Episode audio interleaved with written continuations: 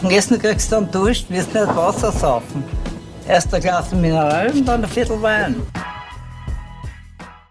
Hallo und herzlich willkommen zur 39. Episode des Podcasts Wein für Wein. Mein Name ist Michael. Und mein Name ist Katie.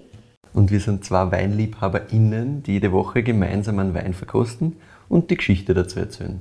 Das Spannende ist immer, dass der eine oder die eine nicht weiß, was die eine oder der eine mitbringt. Das heißt, immer eine Blindverkostung für einen von uns.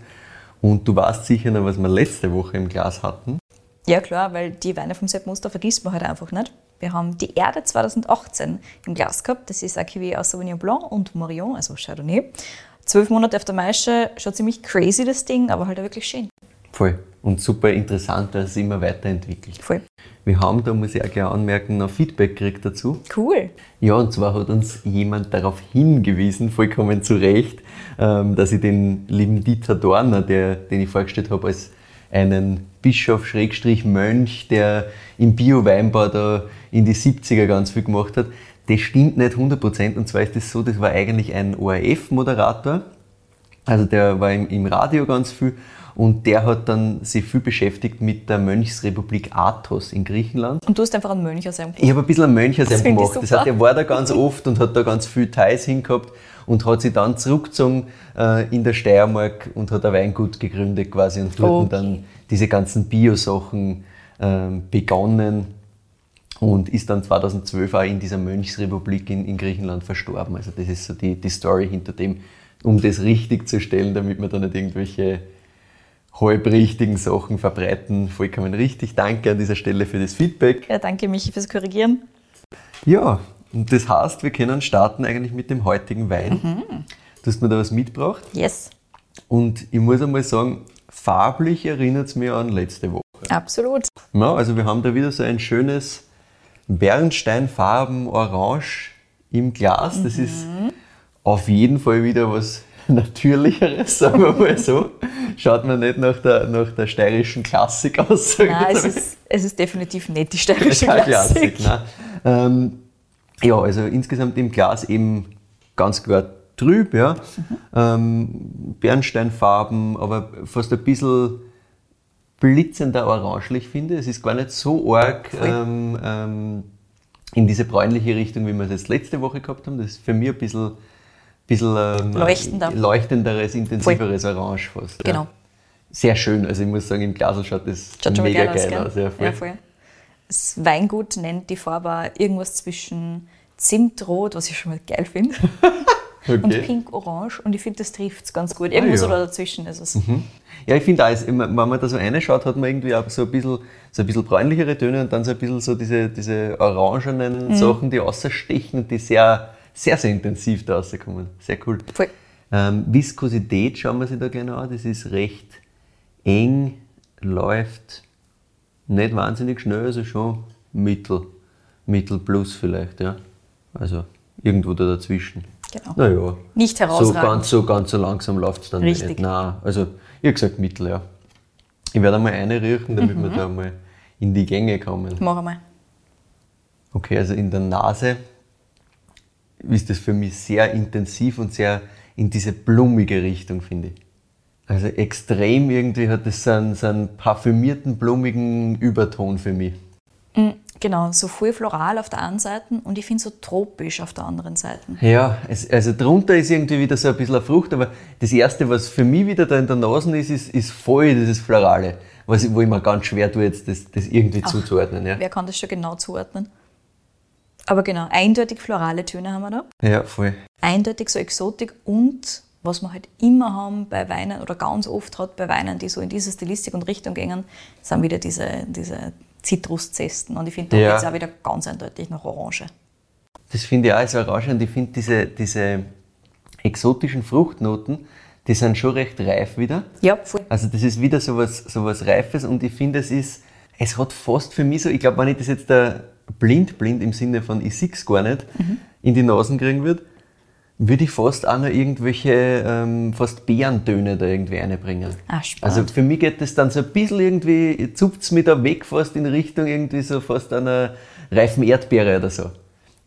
so ein bisschen in diese Richtung. Also ich habe echt so ein bisschen ein Bärenthema da dabei. Ja, voll. Also generell ist es so, richtiger, so ein richtiger reifer Fruchtkorb. Fast. Ja, aber ich finde es ich find's super spannend, weil, ich, weil jetzt, wenn ich das anschaue, das überhaupt nicht erwarten hätte, dass das für mich trotzdem es schafft, da irgendwie so Beere auszulösen. Ja. Weil normalerweise bist du halt schon ein bisschen, finde ich zumindest, immer so ein bisschen in die Richtung geschoben, was halt da im Glas sichtbar ist. Ja, ne? schon. Wenn das orange ist, dann ist es eher die Orange, wenn das, wenn das gelblicher ist, ist, ist schneller mal die Zitrone so, Voll. so Späße. Ne? Deswegen finde ich, muss man auch immer ein bisschen ähm, eh dazu sagen, nochmal, genau, und auch dazu sagen, nur weil wir da jetzt da Orangenzeste riechen und ihr riecht Zitronenzeste, vollkommen wurscht. Ja, ne? genau. Es ist halt einfach, auf was man halt so ein bisschen geprimed ist irgendwie. Voll, wir haben es ja schon mehrfach besprochen. es, es, es, man muss es immer wieder erwähnen, finde ich. Es gehört, Mhm. einfach, gehört einfach gesagt, weil manche Leute nehmen das dann für bare Münze und da muss man schon aufpassen. Aber super spannend, ja. Ja, ist cool. Ich finde, was es nur hat, so ein bisschen, gar nicht so stark, aber doch drunter liegend, sind so Gewürze und dort sind Ja. total in die mediterrane Richtung. Ja, ich Also finde, also so, so eine Würznoten ist da auch da, ja. Generell ist es, ich finde es riecht extrem nach Sommer. Das ist für Ja. mich so dieses, dieser erste Gedanke, den ich da habe. Also komplett, komplett warm. Mhm. Voll, bin ich auch bei dir. Gewürz, ich habe auch so ein bisschen irgendwie, ein bisschen in diese Nussrichtung auch irgendwie so Ja, voll. leichte Anklänge drinnen. Es wird auch noch ein bisschen mehr nussig. Okay, cool, ja. Aber auch fast eher so, weiß nicht, keine so eine Walnussgeschichtel, sondern eher Haselnuss. irgendwas. Ist es Haselnuss? Für mich ist es. Haselnuss hundertprozentig. Da ist mir auch schwer. Also bei Nuss muss ich auch sagen, da, da, ich, ich mag keine Nüsse grundsätzlich oder ist sehr selten Ah, Nüsse. ja. Deswegen habe ich da nicht wahnsinnig viel distinktive ähm, Aromen, die ich zuordnen kann. Aber es ist auf jeden Fall für mich irgendein Nussding. Also Haselnuss glaube ich da sofort. Ich nehme mal einen Schluck, ich Mhm. Bitte. das jetzt einmal kosten. Mhm. Mhm. Also dieses fruchtige, exotische setzt sich für mich am Gaumen voll fort Ich finde auch. wieder wirklich vollkommen reif. Sommer trifft es immer noch gut. Du hast eine Säure, die da ist, Schon ordentlich. passt gut. Tannin, ja, auch. Genau, also legt sie, legt, so ein sie, bisschen. legt sie ein bisschen an. Nicht jetzt überdimensioniert, sondern. Auch nicht so intensiv, wie wir es zum Beispiel beim letzten Mal gehabt haben. Nein, beim nein, Wein. absolut nicht. Also ich hätte gesagt, das ist irgendwo eher so im, im unteren Segment, wo einmal das Gerbstoffthema so ein bisschen aufhängt. Genau. Ist nicht so wahnsinnig, wahnsinnig intensiv. Dann kommt halt dieses Zestenthema auch wieder. Das ist am Gaumen ganz präsent. Das ist ganz präsent. so ja. Grapefruit auf der einen Seite und Orange Voll. auf der anderen. Ich, ich würde auch stark in diese Grapefruit-Richtung da gehen. Das ist auch das, was ich immer noch jetzt am, am Gaumen wirklich habe. Das bleibt schön da. Alkohol spüre ich schon auch ein bisschen. Also das ist nicht ganz leicht. 12,5, 13? 12,5 exakt. Ja, 12,5, okay, ja. Passt. Ähm, das, das spürt man schon ein bisschen die Kehle Voll. runter, dass also da du was merkst, es da hat ist. keine Ja. 11% oder Genau, so. voll. Mhm. Mal einen zweiten Schluck nehmen und dann ein bisschen mehr dazu zu sagen. Ja, ich finde schon, die Säure zirkt ordentlich. Jetzt zirkt ordentlich aber ja. Mhm. Und diese, diese so ein bisschen nussigen Aromen kommen schon auch wieder, finde ich. Mhm. Also das kommt so ein bisschen am Anfang, finde ich, hast du am meisten dieses Frucht. Fruchtthema. Total. Komplett und sehr, sehr intensiv, sehr, dieses Reife. Kommt schon daher. Kommt daher, ist schön. Das Ganze ist jetzt nicht wahnsinnig brat, ne? Also das, das, Hat das, Zug. das hat einen Zug, das ist recht geradlinig eigentlich für das, aber trotzdem kommt es am Anfang mit einem Wumms daher. Schon, ja. Also- spielt ein bisschen die Säure mit ein. Voll. Am Anfang Frucht und die Säure schiebt er das dann schön runter. Also Ja. macht Spaß, aber der, der Abgang ist schon lang da. Also da bleibt lang eigentlich was auf, am, auf der Zunge schon, schon haften. Also das ist jetzt nicht so, dass du sagst, passt, du nimmst einen Schluck und das ist sofort wieder Mhm. Ja. weg. Aber Körper ist jetzt nicht wahnsinnig Nein, nein, ist nicht breit, überhaupt nicht. breit, ja. Du hast dann null Restzucker, du merkst, es ist knochentrocken, das Ding. Voll. Hm. Ja, ist leibend. Mhm. Also macht, macht vollkommen Spaß. Ja, ich, du eh, ich bin im Sommerlaune jetzt. Na, verständlicherweise, es passt da. Es ist draußen gerade immer wieder schön, es sind Mhm. immer wieder so schöne Sonnentage dabei. Sehr, sehr geil. Ja, spannend. Mhm. Was ist das und wer macht sowas? Magst du ein bisschen raten oder soll ich das gleich sagen? Bei solchen Sachen halt, da tue ich mir wirklich ganz, ganz schwer. Also, Ist. Das ist ich konnte ich konnt, ich konnt da jetzt Roden anfangen, aber.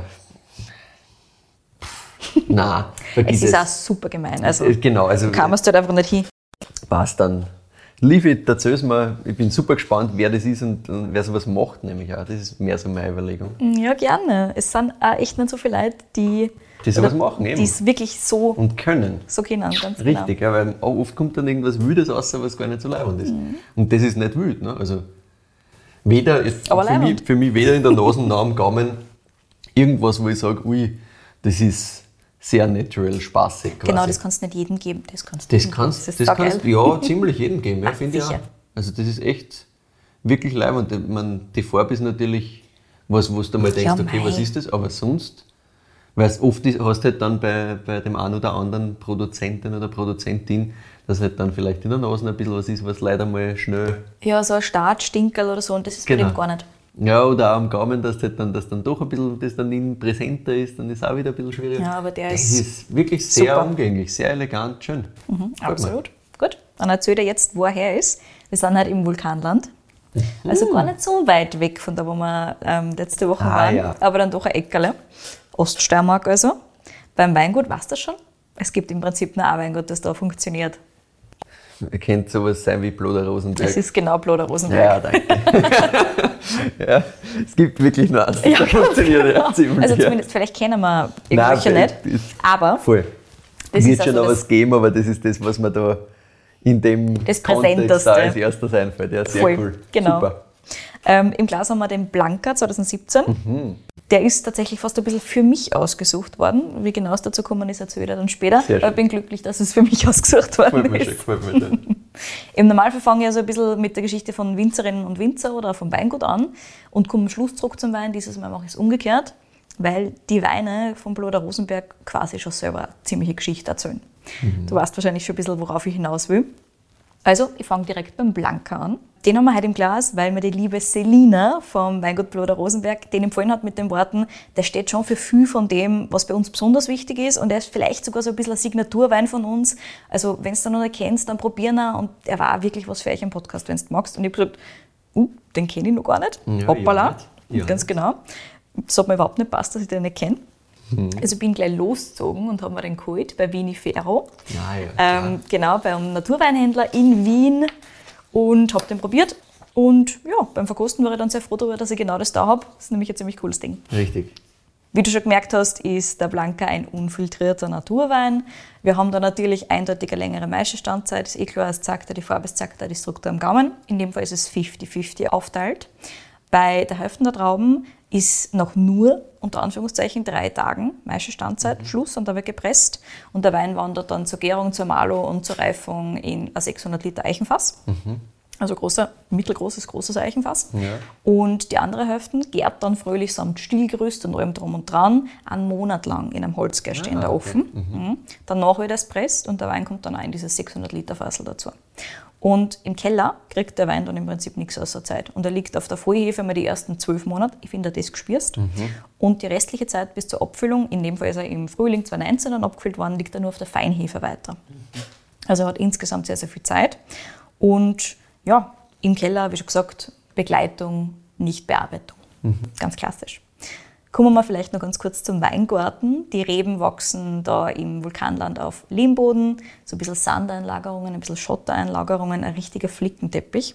Hat mir auch der Winzer dann verraten. Und der Blanca ist ein Cuvée aus mehreren Rebsorten, wobei er größtenteils aus der wichtigsten Rebsorte des Weinguts besteht und das ist Sauvignon Gris. Und ja, okay. chancenlos. Das sind ca. 80 Prozent des Weins. Und dazu kommt noch ein bisschen Muscatella, ein bisschen Muscaris, ein bisschen Bronner und ein bisschen grüner Veltliner. Und ja, wenn das du, hätte ich locker, locker da sagen können. Also hätte ich doch überlegen sollen. ja, natürlich, warst schon noch drauf gekommen. Okay. Wenn du jetzt sagst, halt stopp, Erzähl was bitte was ist ein Sauvignon. Gris, Genau. was ist Ja. ein Muscaris, was ist ein Bronner? Ich bin davon ausgegangen, dass man das hoffentlich erzählt. Sonst Natürlich. hätte ich jetzt halt Stopp gesagt. Ja. Das erklären wir natürlich im Laufe dieser Folge noch ein bisschen genauer. Gleich mal vorneweg. Die Rebsorten gehören zu den sogenannten Piwis, also zu den pilzwiderstandsfähigen Rebsorten. Das sind Spezialzüchtungen und die werden speziell für diese Fähigkeit, also für die Pilzwiderstandsfähigkeit, hingezüchtet. Wir reden dann natürlich nachher noch ein bisschen genauer über Piwis. Die spielen auch eine ganz, ganz große Rolle am Weingut Ploder Rosenberg, ebenso wie die Biodynamie und die Zahl 3. Aber fangen wir mal von vorne an, Michi. Bitte. Ja? Den Weinbauernhof in der Oststeiermark gibt es schon in der einen oder anderen Form viel länger, als die Ploder Rosenbergs überhaupt da sind. Ähm, hat mir die Selina erzählt. Den Fokus auf Wein, den gibt es aber erst seitdem Alfred und Maria Ploder Rosenberg den Hof Mitte der 80er übernommen haben. Davor war es eher so eine kleine gemischte Landwirtschaft. Im Nebenerwerb, der Papa vom Alfred war damals hauptberuflich Maurer Ah ja, und hat eben okay. nebenbei so ein bisschen Landwirtschaft gemacht. Und Das hat mir dann auch der Winzer, der Manuel erzählt. Das ist praktisch die jüngste Generation aktuell am Weingut.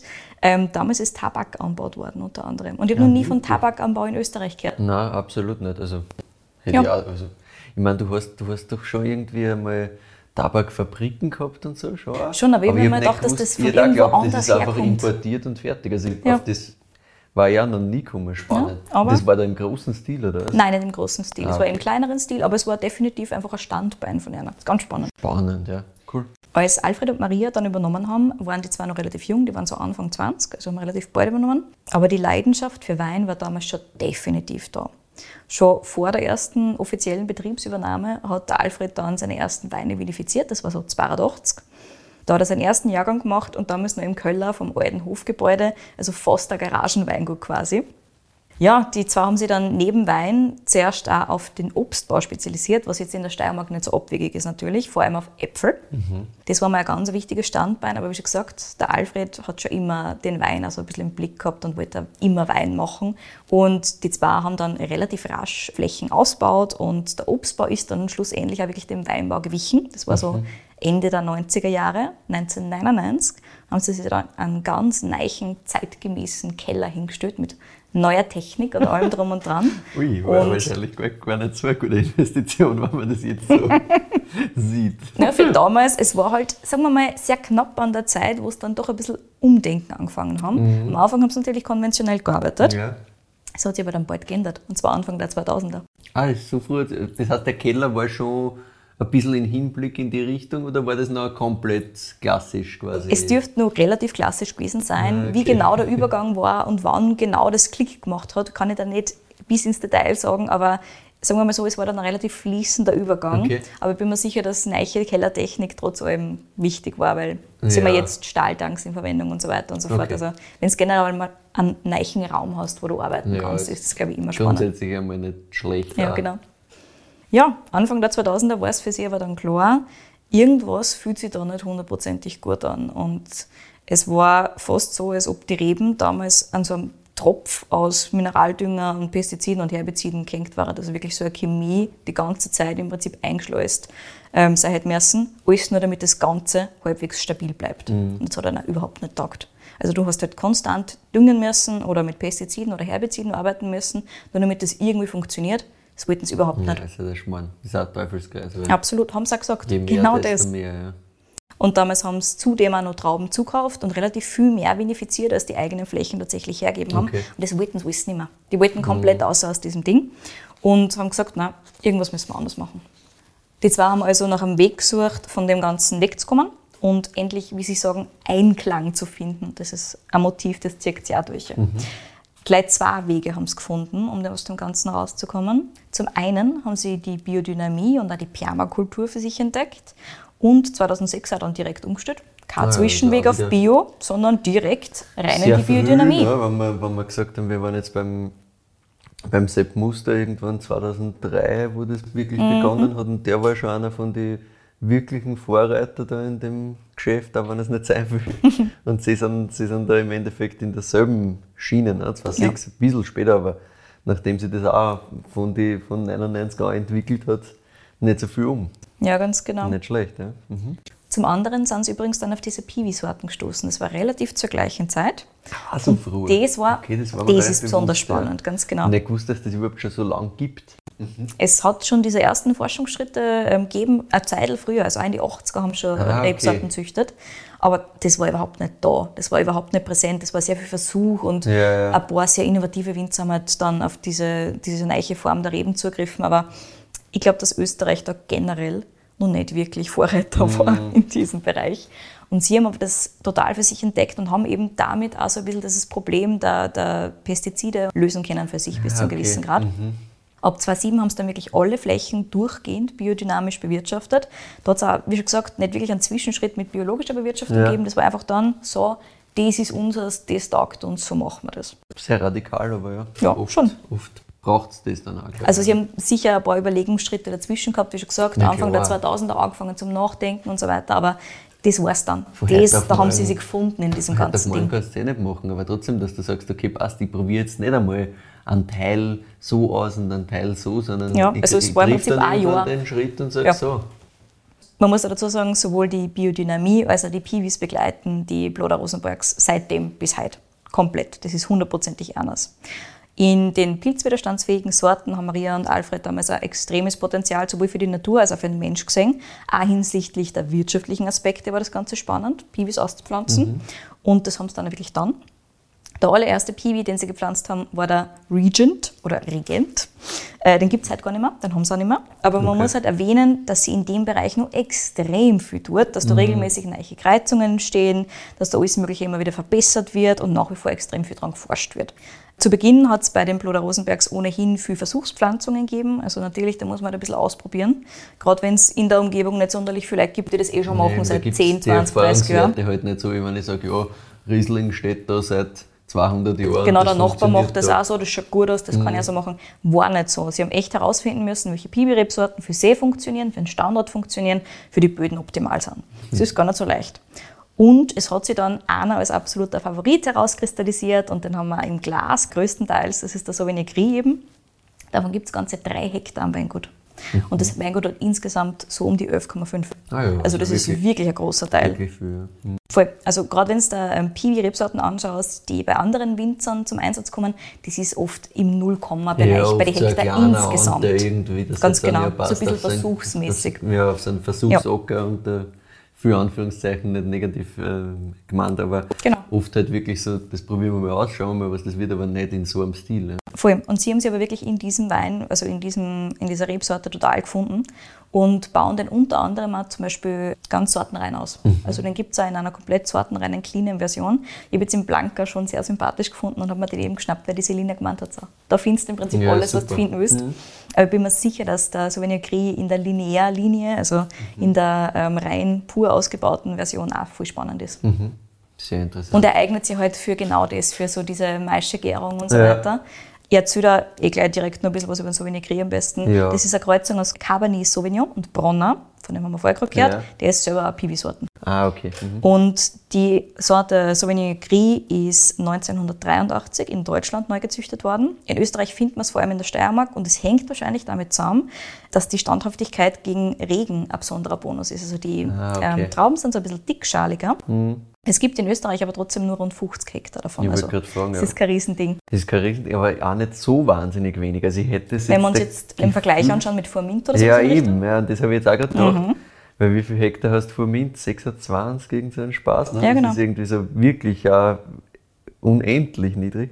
Also hätte ich jetzt vom Gefühl her gesagt, ja, das wird wahrscheinlich noch weit drunter sein und mit den drei Hektar werden es da quasi schon 50 ja. Prozent davon haben. Also spannend, also gar nicht, gar nicht so wenig. Gar nicht so wenig. Nicht man viel trotzdem, ne, wenn man sich denken, Grünen Wettliner gibt es halt irgendwelche 16.000 Hektar oder so. Genug auf jeden Hektar, Fall. Ja. Also absurd. Und dann gibt es da 50 Hektar. Ja, genau. Man muss aber dazu sagen, es klingt schon nicht so schlecht, damit zu arbeiten. Die Selina hat das recht bildhaft ja. beschrieben. Die hat gesagt, wenn man den irgendwo auspflanzt, dann macht das halt wirklich Spaß. Die Rebsorten ist nicht nur pilzwiderstandsfähig, die reift auch schön gleichmäßig schnell.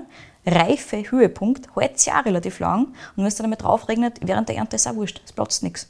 Klingt super, das Ding. Ja, das ist natürlich schon mhm. praktisch. Sie sagen halt wirklich, das ist einfach schon sehr optimal für sie. Und sie haben halt wirklich Spaß damit, das auszubauen und damit spülen und damit immer wieder neue äh, Formen von Weins machen. Also das ist hundertprozentig ernst. Und wenn es dann auch noch so, sagen wir jetzt unter Anführungszeichen, unter großen Anführungszeichen easy funktioniert, mhm. Nein, dann warum nicht? im Endeffekt nur Vorteile. Ja. ja, voll. Du hast halt den einzigen Nachteil unter Anführungszeichen, den also ist schon ein Nachteil, den du halt hast, ist natürlich, dass das halt noch niemand kennt quasi. Ja, mhm. natürlich. Aber Weil, die Bruder Rosenbergs, die sagen, ey, der, Wein, um genau. der Wein findet schon die richtigen Leute. Voll, also ich denke mir, dass gerade in dieser, in dieser Szene, glaube ich, macht es grundsätzlich Sinn, sowas auszuprobieren, weil da geht es den Leuten eh nicht darum, dass sie sagen, naja, ich habe jetzt seit 30 Jahren nur grünen Veltliner getrunken. Genau. Und das ist kein grüner Veltliner, das trinke ich nicht, sondern die Leute wollen eh was ausprobieren und Voll. die sind eh offen für viele Sachen, weil da gibt es halt in alle Richtungen Sachen. Dann funktioniert sowas, glaube ich, auch ganz gut. Also, dass man das da etablieren kann, macht Sinn. Absolut. Ich glaube auch, dass sie da ja, wirklich auf einem spannenden Weg sind. Das Eben diese Kombination Biodynamie auf der einen Seite, also wirklich natural auf der einen Seite und Piwis auf der anderen Seite. Piwis sind halt trotzdem noch sehr im Hintergrund, wenn man jetzt in die große Weinwelt schaut. Ja, tatsächlich.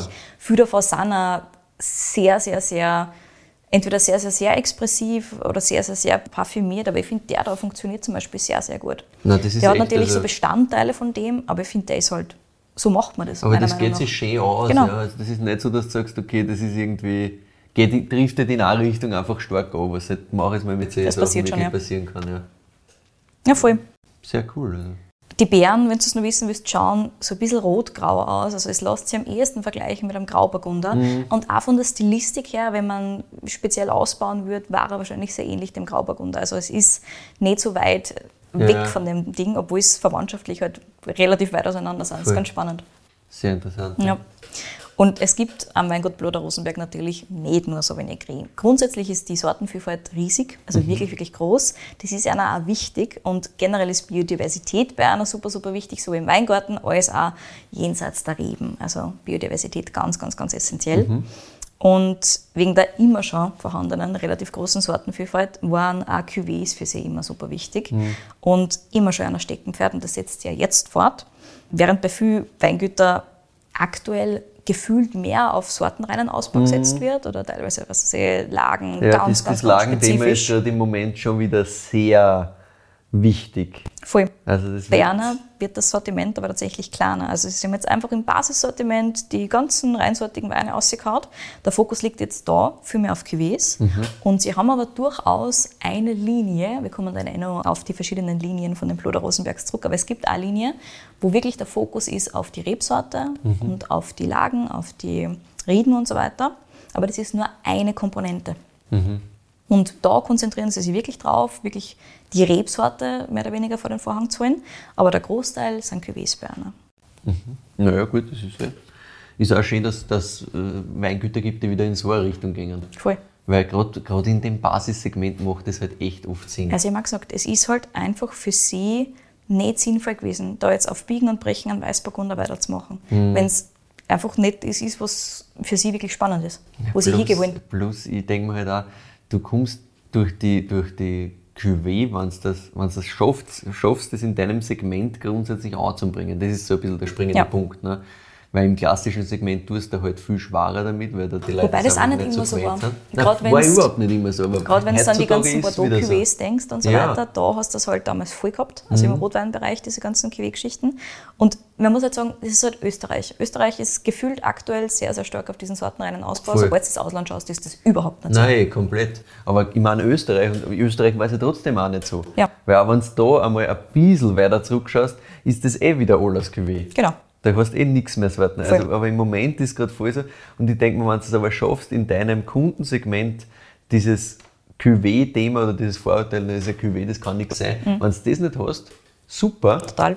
Weil dann bist du auch nicht in der Vergleichbarkeit drin in Voll. Es kommt da jetzt immer mehr in der Naturweinszene. Du siehst das eh, bei vielen von diesen Naturweinen, die wir haben, ist einfach ein Cuvée ein wichtiger Bestandteil Ja, vom Sortiment. gerade Einstiegs, Einstiegsbereich perfekt. Ne? Voll. Dann habe ich eine schöne Cuvée, das ist, muss nicht kompliziert sein, passt, das kann was schön Trinkbares sein. Ganz genau. Super. Macht Spaß und geht schon. Richtig.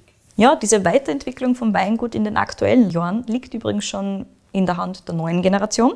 Das sind Manuel und Selina. Der Manuel hat sich schon relativ früh für die Winzerlaufbahn entschieden. Wie heißt das aus? Das ist der Winzersohn. Nur zwischendurch einmal hat es eine Entscheidung gegeben zwischen Koch oder Winzer. Ah, ja. Aber du siehst auch, da ist es, die Richtung ist ungefähr Genuss. Mhm. der Wein hat dann am Schluss allerdings doch gewonnen. Manuel hat also als erstes die Weinbauschule in Silberberg gemacht, von der ich noch nie gehört habe. Nein, ja nicht. Das ist in der Oststeiermark. Ich glaube, es ist irgendwo in der Steiermark. Ich habe nicht gegoogelt, muss ich ehrlich sagen. Aber ich denke, es ist irgendwo da unten. Und danach ist er nach Klosterneuburg gegangen, das habe ich wieder kennt. Deswegen Ja, habe ich mir gedacht, Silberberg muss ich nicht googeln. Fair enough. Danach war er dann unterwegs, hat Praktika gemacht in Österreich, in Deutschland und auch in Südafrika. Ah, ja. Und hätte eigentlich auch in Georgien an einem Weingut mitarbeiten sollen. Mhm. Sage ich, hätte eigentlich auch. Als er nämlich nach Georgien gekommen ist, war da einfach kein Weingut. Was Er ist da gestanden. verarscht, oder was? Mhm. Er ist da gestanden und es hat kein Weingut gegeben, wo er wirklich mitarbeiten hätte können. Es war einfach keins da. Und der Manuel hat dann gesagt, ja, ich bleibe trotzdem die fünf Wochen jetzt da. Okay, das heißt, er hat sich angemeldet quasi oder irgendwie? Es hat eine Vereinbarung gegeben, dass er da mitarbeitet, beim Weingut, ganz genau. Und das Weingut, Weingut hat gar nicht existiert oder die haben gesagt, wir haben nichts für dich? Nein, es hat einfach nicht existiert. Es hat einfach nichts gegeben, wo er mitarbeiten hätte können. Alter, das ist ja voll bitter. Voll. Ich habe auch gesagt, wie, was, was? Und er so, Ja, aber es war trotzdem eine sehr prägende und spannende Erfahrung. Also der Manuel ist Cool, ein cooler also, Dude. Weil wenn du da, ja, voll, wenn's da ruhig bleibst und das Beste aus ich meine, es ist in Wirklichkeit eh wurscht, du bist fünf Wochen in Georgien, nutzt das, logisch. Ja, das hat er aber auch gemacht, wenn ne? du dort ankommst und, Und es ist du da. merkst, das war jetzt ein Scam, Das musst du dir vorstellen. Vorher ich habe nicht gewusst, dass das in so einem, also in so einem Kontext passieren kann. Same. Ich habe das auch noch nie irgendwo Ich gehört. dachte, ja, okay, gut, wenn du jetzt irgendeinem Prinzen aus fernen Ländern 10.000 Euro überweist, okay, schwierig. Aber wenn du sagst, ja passt, du findest da eine Ausschreibung für ein Praktikum in einem Weinbetrieb und sagst, ja passt, ich komme und dann kommst du hier und das gibt Das es gibt nicht. es einfach nicht. Ja. Und ja, auf jeden Fall hat er sich dann damals einfach andere Weingüter angeschaut und besucht und Ja. hat geschaut, dass er so viel wie möglich rausholt.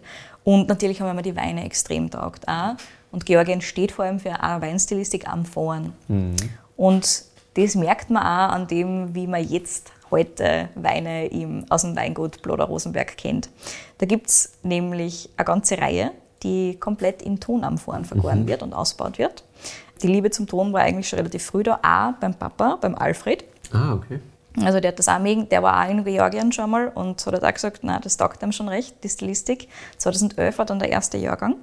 Ah, 2011 die- der erste am vorigen Jahrgang. Ja, ganz genau, wo wirklich Cool. die Amphoren in den Weingarten einzogen sind, also ganz klassisch ne, im Weingarten vergraben.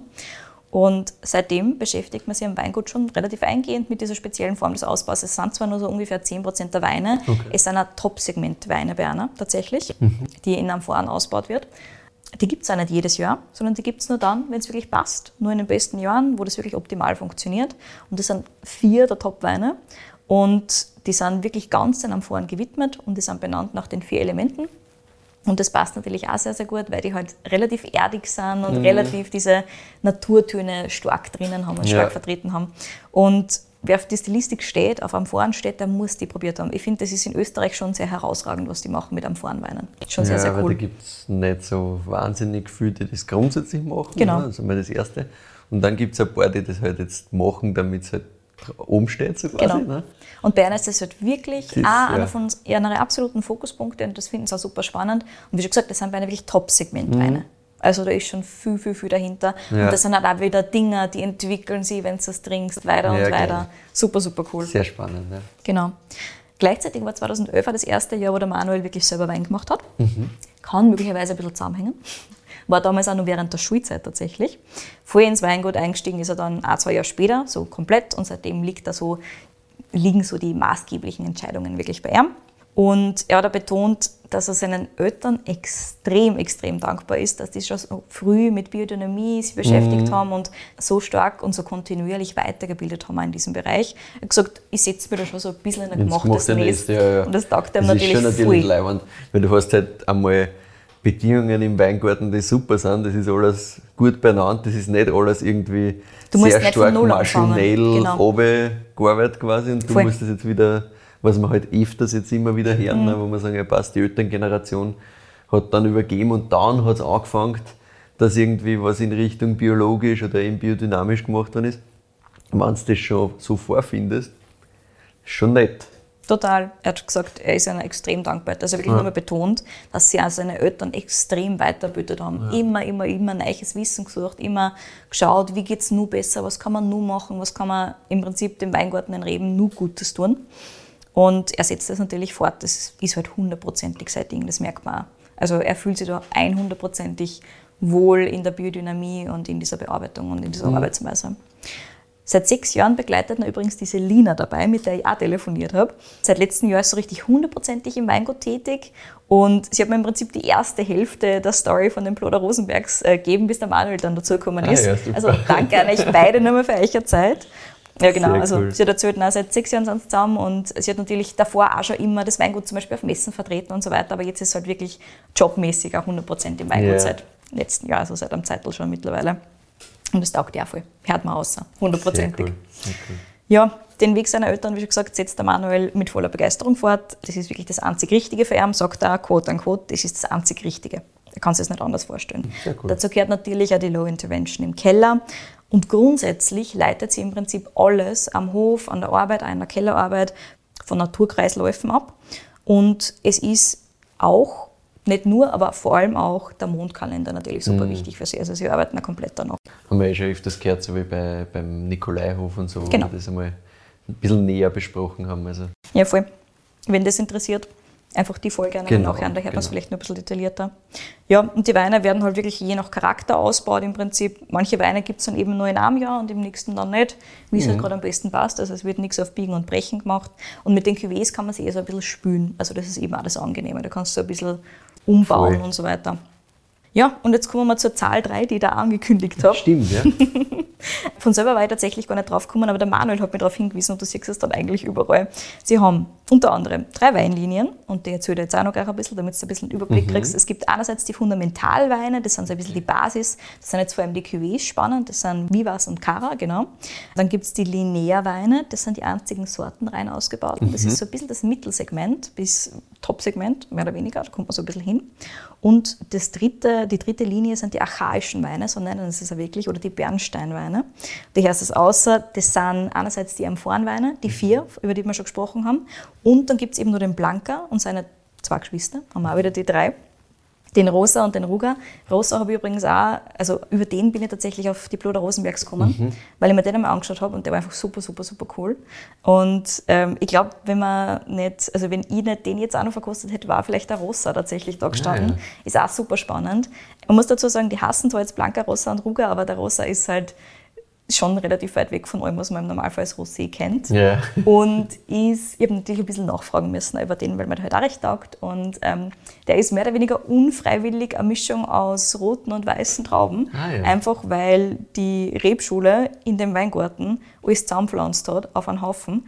Und sie gesagt haben so, ernten wir das jetzt wirklich alles getrennt voneinander? Ja. Lassen wir da wirklich die Weinerntehelfer bei jeder einzelnen Pflanze schauen, ist das jetzt der rote oder ist das Ja, jetzt der weiße?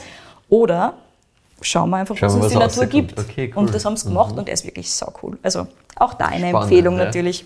Sieht man wieder, sind wir wieder bei der letzten Folge, ne, was, was für Entscheidungen einfach so ein bisschen passieren. Ja, ganz genau. Aber wenn man es annimmt und sagt, passt, schauen wir, was passiert und machen wir das Beste draus, Ja, voll. kann was Gutes entstehen. Total. Im Keller haben sie natürlich auch noch die drei Elemente, Stahl, Holz und Amphoren, also Ton Ah, ja. natürlich. und natürlich, das ist auch noch ein wichtiger Punkt und ich glaube, so ist der Manuel auch ein bisschen drauf gekommen, ist eben, letztlich machen die Bloder Rosenbergs nach eigener Aussage Wein für Körper, Geist und Seele. Ah, und ja. das steht auch über vielem. Also du hast überall diese, diese Dreierkombinationen immer. Ich war natürlich am Schluss noch ein bisschen neugierig und habe im Manuel so ein bisschen ausgefragt, was er jetzt zukünftig noch vorhat. Und er hat gesagt, naja, Biodynamie ist schon so die Hauptaufgabe und das ist einfach eine Lebenseinstellung und quasi ein Lebenswerk, das hört sowieso nie auf. Also du kannst jetzt nicht sagen, okay, passt, meine Eltern haben jetzt zehn Jahre Biodynamie gemacht, jetzt kann ich mich zurücklernen. That's not how it works. Ja, das funktioniert nicht. Nein. Genau. Also bei den Böden wird natürlich immer weiter daran gearbeitet, dass sie die verbessern.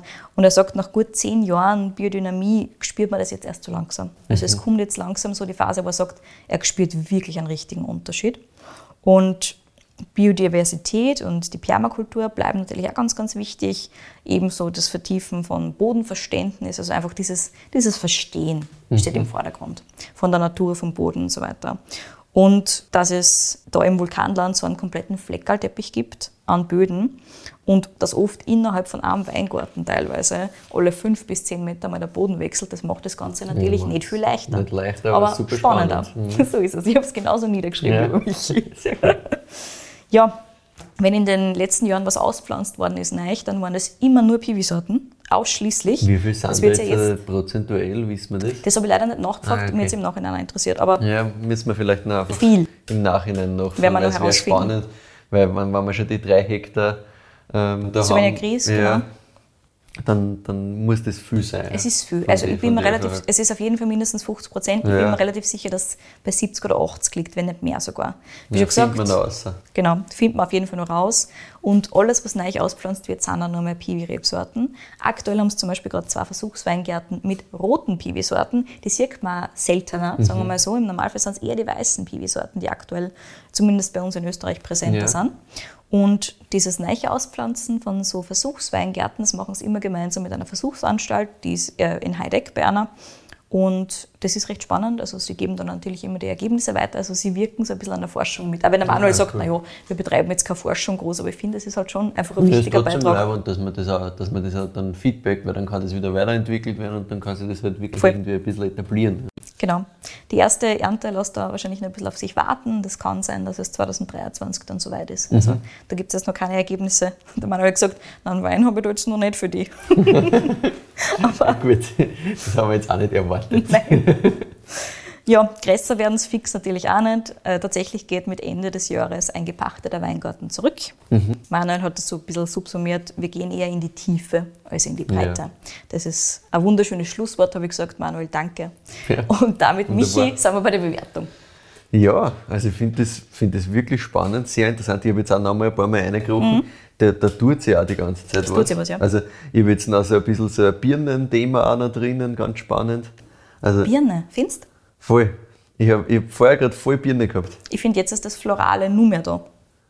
Ja, jetzt ist das Florale ist wieder da, ja. So richtig Blüte. Vor allem so wieder richtig dazwischen einmal so, so, so ein richtiges Ding an, an so einer, aber nicht, nicht arg reifen Birne, sondern eher wieder dieses frische Birnending so ein bisschen drin gehabt. Ja. Habe ich sehr spannend gefunden. Aber auf jeden Fall super interessant, macht auch insgesamt sehr viel Spaß. Ich bin da irgendwo bei einer 9,0, glaube ich. Genau, Also ich bin bei einer 9,1 und ich finde es echt, echt cool. Sehr cool, sehr jetzt. spannend, schön elegant, gut zu trinken und wie gesagt, das kannst du jeden hinstellen und wieder gerade so was Cooles, wenn du dem in, in dieser Schiene bist, was du sagst, passt, du hast ein paar Leute, Ja. die gern Wein trinken, aber nicht in die Natural Richtung gehen und die Genau, so kannst du ein bisschen locken damit. Genau, weil die vielleicht so ein bisschen, so ein bisschen blöd reden und sagen, naja, das war Orange und bla bla und das ist ja, was soll das sein? Das ist ein guter Einstieg, finde ich. Ich glaub auch. Weil das ist eben nicht so wild und obwohl es, obwohl es ganz wild ausschaut. Ne? Das kommt so, boah, hui, das wird jetzt da ganz was Neues sein. So. Und dann ist das aber sehr leicht trinkbar und Genau. macht viel Spaß. Guter Einstieg. Ich finde auch. schön. Was kostet das Ding? Ja, ich würde gerade sagen, gefunden habe ich, wie schon gesagt, bei Vinifero. Ähm, die haben einen Online-Shop natürlich auch für alle, die jetzt nicht in Wien sind. Es gibt auch eine Weinbar für Naturwein in Wien und einen Ah, sehr Weinshop. zu empfehlen, ja. Macht Super, sehr super Spaß. cool. Kostenpunkt ist bei dem Wein so um die 20 Euro. Und ja, ganz genau. Also für die Arbeit, die dahinter steckt, vor allem, ich sage immer, eigentlich ist es eh, du darfst überhaupt nicht zum Rechnen anfangen. Nein, das darfst, aber das darfst bei Wein sowieso nirgends. Ich glaub wirklich leider, nicht, ja. Also, Ja, damit bin ich fertig für heute. Michi. Wunderbar. Dann sage ich erstens einmal danke, dass du das wunderbare Weingut Bloder Rosenberg mitgebracht hast und diese sehr, sehr spannende Cuvée. Und an alle Zuhörerinnen und Zuhörer sage ich erstens danke, dass ihr bis daher mitgehört habt und ich wünsche mir von euch Feedback und Weinvorschläge bitte. Ja? Schickt uns gern an kedi.weinfürwein.at oder an michael.weinfürwein.at immer euer Feedback, was ihr so herausgefunden habt, auch wenn sich einer von uns zwei, das bin meistens eh ich, wieder irgendwo verplappert hat. Sehr gern, auch das freut uns, weil dann wissen wir einfach, okay, passt, ähm, das können wir beim nächsten Mal noch dranhängen und können das noch berichtigen, weil ist natürlich für uns auch unangenehm, dass das passiert da halt hin und wieder mal. Ach, das irgendwo- gehört dazu, aber Genau. es freut uns heute, Aber wenn euch das auffällt. Voll, und wir wollen es halt dann auch Korrigieren. richtig stellen, das Genau. gehört auch dazu, ist auch super für uns. Ja, und Weintipps sowieso leibend, bitte immer nur an einen von uns beiden, weil wenn wir es beide wissen, dann ist nicht so die große Überraschung. Voll. Und ich glaube, ich muss da ganz kurz eingrätschen. Danke, ich habe in letzter Zeit so viel, also so viel spannende Tipps gekriegt. Voll. Danke, danke, danke. Voll. Super, super also cool. Wirklich, die Listen wird, wird länger und länger, was wunderschön ist, weil dann habe ich die ganzen Sachen, die ich selber noch so habe, wo, ich- wo ich immer gedacht habe, das möchte ich machen, kann ich dann ein bisschen mehr aufteilen. Super schön. Mhm. Da brauche ich mir gar nicht so viel Gedanken über die nächsten Sachen machen, wenn ich eh Tipps kriege. Perfekt. Also wirklich gerne, gerne weitermachen und auch wenn irgendwer schon mal einen Tipp geschickt hat und sie denken, ui, das könnte auch passen, schickt's Habe ich auch schon gekriegt. Ich habe schon doppelt, dreifach Tipps. Es sehr ist gern. super. Und das macht auch, also das finde ich auch überhaupt nicht, nicht problematisch. Also wir wollen nicht nur so aus, dass wir sagen, puh, du warst jetzt schon einmal dran, jetzt kommst du das nächste Mal nicht mehr dran, sondern wir schauen schon, dass wir alle Sachen irgendwie einarbeiten, Voll. die wir, die wir kriegen. Dauert ein bisschen, das sagen wir eh immer dazu, aber Ja. es kommt. Und sonst, was noch super wäre, ist eben auf Spotify und auf Apple Podcasts uns zu folgen und uns auch zu bewerten, weil das ganz, ganz wichtig für die Verbreitung von dem Podcast und na klar, kriegst mehr Motivation, wenn du weißt, dass noch mehr Leute das ganze Ding hören. Und auf unserer Website findet ihr natürlich immer eine kleine Zusammenfassung zu jeder Folge, einfach auf weinfürwein.at. Wein für Wein heißen wir auf Instagram, also auch da findet ihr uns ganz einfach oder eben privat unter Katie in Vienna oder unter Proegel. Jo, in diesem Sinne, Danke fürs Zuhören und bis zum nächsten Mal.